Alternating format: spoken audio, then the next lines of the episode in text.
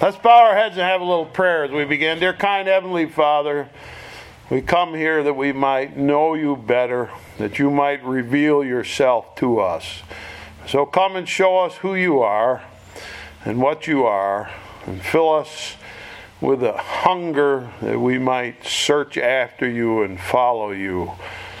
Give it to us, Lord, today as you explain to us about life so that we'll understand it. Help us, we ask. In Jesus' name, amen. Our text is in Matthew. Matthew chapter 16 for our text today. Matthew chapter 16. We're continuing our studies on God and what God is and how do we live in such a way to live for Him. Matthew 16 for our text today. Years ago, I had a friend named Arnold, but nobody ever called him Arnold ever. Everybody called him Fuddy. And Fuddy is up in heaven now, but years ago, he told me a story about something that he did. And funny, Fuddy ran a backhoe all of his life. And as his kids grew up, they helped him in his business. And one day he told me a story about something he did with one of his kids. They worked for him, and he promised he would pay them if he worked for him. But when payday came around, Fuddy said, Now you owe me rent for living here. So I'm going to take the rent out of your pay, and you can have whatever is left over after you pay your rent. Well, Fuddy told me that young person complained, and he accused Fuddy of cheating him. And he accused Fuddy of being greedy, and he said it wasn't fair. And he complained bitterly every payday. But Fuddy kept collecting his rent. well, eventually, a day came after a long time when that young person wanted to buy his first car. And Fuddy said, You know what? I've been saving your rent money, and now I'm going to give it back to you so you can pay for your car with the rent money. That was a good thinking on his part. I remember when I was young, my mother used to tell me if you get a dollar, it burns a hole in your pocket. By which she meant you just have to spend it if you get it. You can't save it. Every dollar you gotta spend, and it burns a hole in your pocket till it's gone. You see, old Fuddy knew that if he gave all that money to that young person, they would squander every penny and save nothing. So Fuddy saved it for them. and when the time came, he gave it back. And he was a wise old fella, that Fuddy. And he taught that young person a valuable lesson. In the end, Fuddy restored to them what he really never took away from them. In our text today, Jesus will make an offer that's similar to old Fuddy's rent. Now, I wonder a question I ask you today. I wonder if you own anything that's of any value. I always say if a robber came to my house, he'd probably shrug his shoulders and leave because there's nothing there worth stealing. I have a table in the corner that I treasure. It was made by my grandfather, so it has value to me. If you tried to sell it on eBay, you'd be lucky to get a dollar for it. Nobody in the world would want it. Its value is sentimental. I have a drawing hanging on my wall. It's a picture of my Uncle Ed. It hangs on my wall so I can look at it when I'm studying for my sermon. I wouldn't part with it for any amount of money. But to the rest of the world, it has no value at all. My wife says our furniture is all junk, nothing of value. And I guess I don't really own anything that's valuable. My wife once had a diamond ring. And she was planting flowers up around the church. When she got re- home, she realized her diamond was missing. So, somewhere around the church, buried in the dirt, is my wife's diamond. That's all the buried treasure we have. and don't bother trying to look for it, it's too small to notice. And maybe you're just like me. You don't really own anything of any value except your home and your property. That's usually the thing that we have that's worth something. But I figure when I'm dead and gone, I will have paid taxes, more in taxes than my property was ever worth anyway. in our text, yeah, in our text today, Jesus is going to give very valuable instructions about life, and he will explain to us how do you determine what is valuable in life and then, when you've discovered what is valuable, what you own that is valuable, how do you keep it? How do you avoid losing it? It's very wise advice, and it will do you well today to play, pay close attention to what Jesus says. Now, I'm reading from Matthew chapter number 16. I'm beginning at verse number 24. Then said Jesus unto his disciples, If any man will come after me, let him deny himself and take up his cross and follow me. For whosoever will save his life shall lose it, and whosoever will lose his life for my sake shall find it. And what is a man profiteth if he gain the whole world and lose his own soul? Or what shall a man give in exchange for his soul? For the Son of Man shall come in the glory of his Father with his angels, and he shall reward every man according to his works.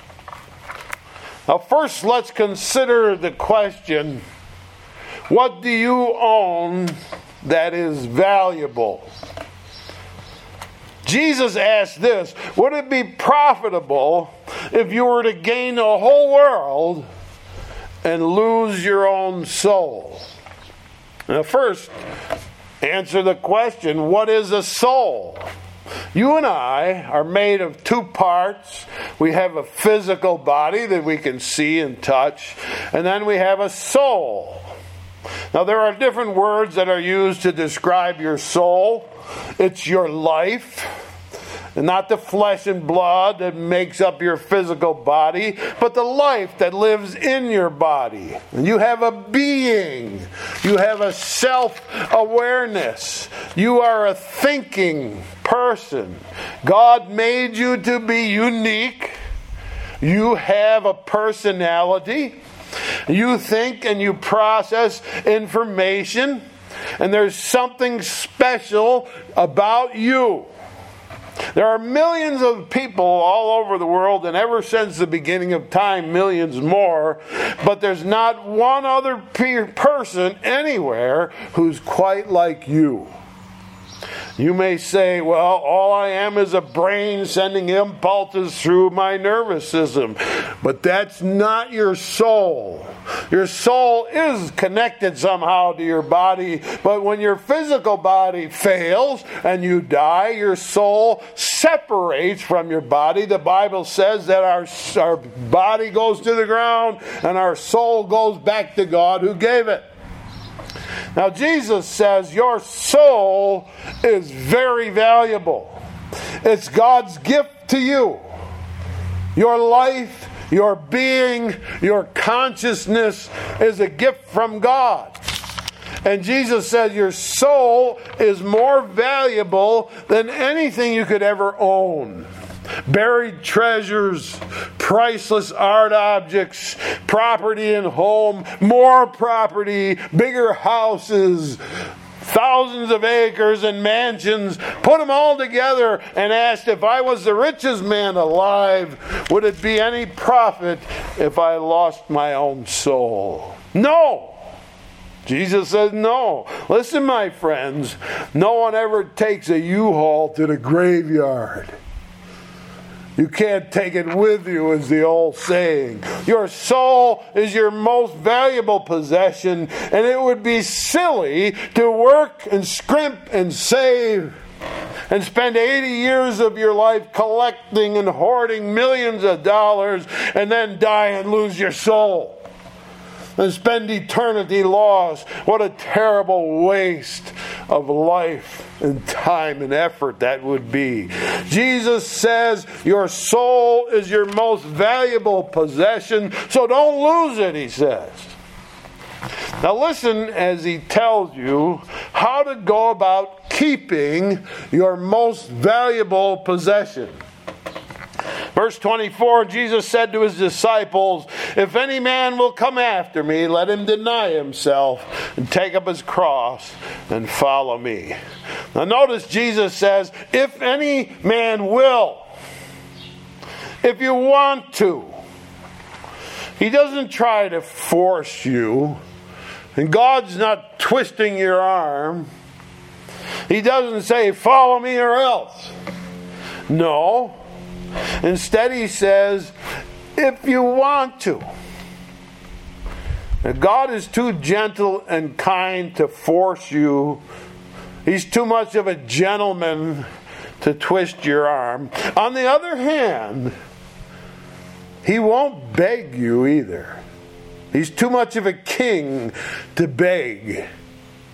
He won't force you but he won't beg you. He just says, if you want to follow me, now that's enough for me. I want to follow Jesus.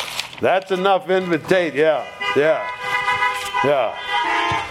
When Jesus was on earth, he healed all manner of sickness. He raised the dead. He said things that nobody else ever said, and he did what nobody else could do. He's the one for me. I want to follow him. But he says, if you want to follow me, do you want to? And if you want to, two things are required. Number one is this let a man deny himself. Now, what does it mean to deny yourself? People got a lot of funny ideas about denying yourself. Some people think that eating fish on Friday is denying yourself. You don't eat meat, only fish, and that's denying yourself. Well, Jesus doesn't consider that to be self denial. Other people think if I go and I live in a cave off by myself for the rest of my days and I eat nothing but bread and water, that is denying myself. No, no, my friends, that doesn't qualify either. So, what does it mean to deny yourself? The Bible says Peter denied Jesus. And you remember the story. Jesus was on trial for his life, and Peter was outside by a fire. And someone said to Peter, I think you're one of Jesus' disciples. And Peter said, I don't know who Jesus is. I never met him. I don't know who he is. And that's how Peter denied Jesus. He said, I don't know him. Now, to deny yourself would be to say the same thing to yourself. I don't know myself. See, if I look in the mirror and I say, that's Eric Olson, and I don't know him, you'd probably think I was crazy. But listen, if I say this, I don't know Eric Olson looking at me in the mirror, and I don't know what he likes, and I don't know what he wants. Now you're getting there. You see, you and I have a personality, unique and different, a soul, a being, our life. It was God's gift to us. But when we were born, the devil gave us a birthday present. And so he added to our personality something else called selfishness. And that was the devil's birthday present to us. We were born selfish. Well, you say, well, babies cry because they're hungry or because something's uncomfortable or hurts. Yes, that's true. But give them just a little time to develop. babies soon learn that they like to be held. So, Mama, when you put me down, I'm going to cry. And when I cry, you'll pick me up again, and I get what I want. we start out very early learning to be selfish. It comes natural to us. As we get older, we learn to manipulate people to get what we want. We control others to get what we want. Selfishness is a refined art with us by the time we get to be old. Now, Jesus says, if you want to follow me, you have to deny yourself. You've got to stop being selfish. You can't follow Jesus and be selfish too. The two things just don't go together. Following Jesus is not about getting what you want, it's doing what Jesus wants you to do. So Jesus says, Take up your cross and follow me. So, what is a cross? Well, there is something in every life, and there's something in your life, I'm sure. A burden, a relationship, some situation that you find yourself in. And that thing, whatever it is, works against your selfishness. Maybe you've got a relationship with somebody, you take care of them, you help them. It's not about what you want, it's about taking care of them. And it goes against your selfishness. Or you may have some disease that limits you takes away your time, it takes away your energy, and you can't do the things that you want to do. It goes against your selfish desires. Jesus says, whatever it is, whatever burden, whatever situation you have in life, anything that goes against your selfish nature, do it. Pick up that cross, he says, and follow me. Now, listen, my friends, a cross was something that was going to kill you. In Jesus' time, if you picked up a cross and put it on your shoulder and carried it, you weren't coming back. It was going to kill you. Listen, my friends, Jesus knew what he was talking about because one day he picked up his cross, he carried that cross, that burden on his shoulders out to Calvary's mountain, and then they nailed him to that cross. And I want to tell you, in the history of the whole world, that was the most unselfish thing anybody ever did. There was nothing in it for him but suffering and pain and torture and death. No, he didn't do it for himself. He did it for you and he did it for me. He did it an act of self denial, an act of unselfish love. He picked up his cross, he carried it out to Golgotha's hill, and he died for you and me. And now he says, if you want to follow me, we got to get rid of that selfishness. You got to stop saying, I want to do what I want to do with my life. I've got my own plans. I got my own desires. I got my own agenda. It's my life. And I want to use it the way that pleases me the most. Jesus says, No. You're going to have to look in that mirror and you're going to have to say, I don't know you. I don't know what you want. I'm not going to listen to your selfish whining. Tell yourself that in the mirror. I'm not going to listen to you anymore. I'm going to follow Jesus. And Jesus says you can't keep your selfish way and still follow me. The two don't go together. Then Jesus said, Now listen now, here's how it goes. Whosoever shall save his life shall lose it. And if you say, It's my life, I'm going to live it my way, I'm going to do what I want to do, and you try to keep it and save it, Jesus said, You're going to lose it. But Jesus says, If you give up your life to me, you'll actually be keeping it.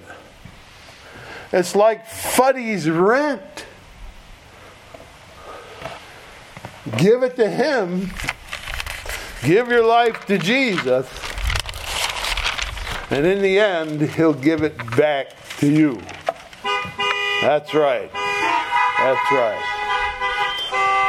Come to find out, give your life to Jesus, give your soul to Jesus, give your heart to Jesus, and that's the only way you can save your life. There is no other way. Your most valuable possession, please don't lose it.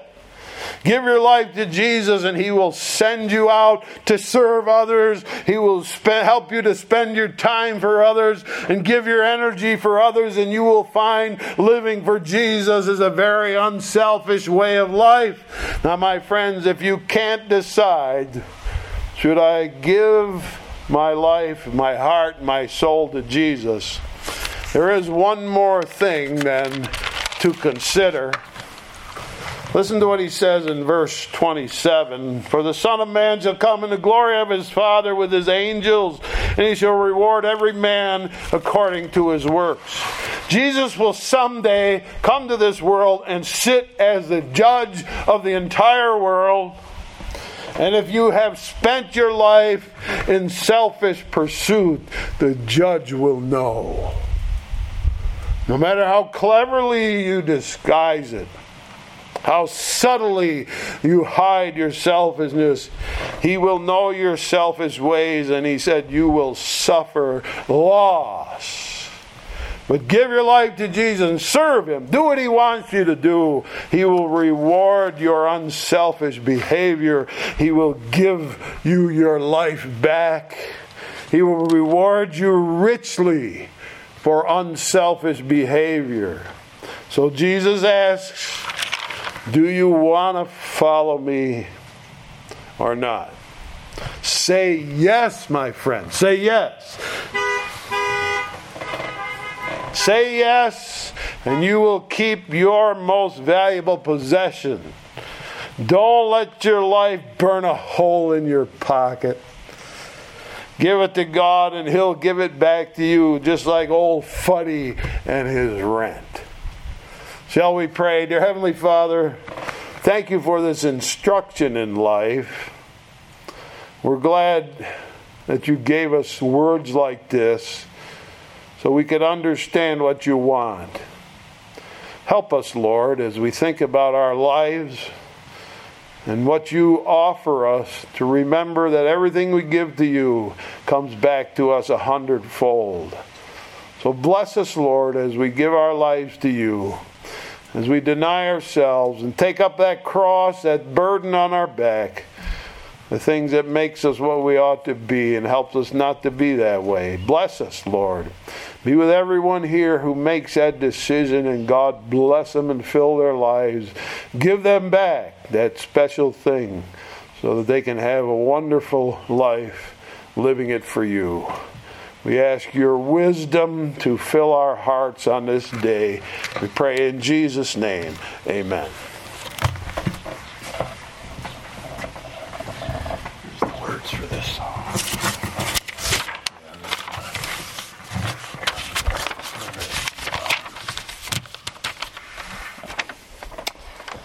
All right, let's finish up with I have decided to follow Jesus. It's on your bulletin.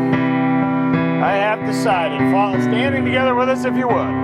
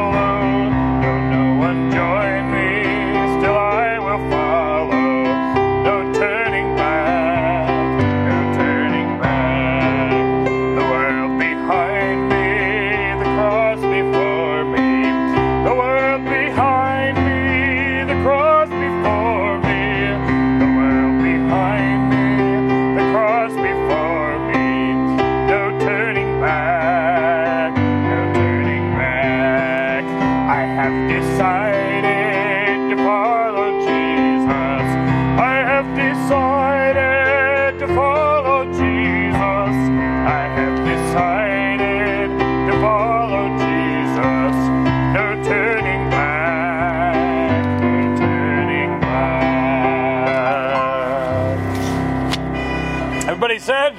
Amen. Amen. I'm going to ask Levi to close in a word of prayer. Levi? Dear Lord, we come to you and we ask that you would help us. Help us to know what it is that we struggle with, our selfishness and the desires that we have. Help us to know the things that we ought to deny in our life. Help us to lay those things down. Lord, may we go forward and decide to follow you, whatever the cost may be. Lord, we know there is no turning back, and just like taking up your cross, there was no way back. It was leaving for good. We pray that our hearts would be ready to leave you to leave the world for good and follow you.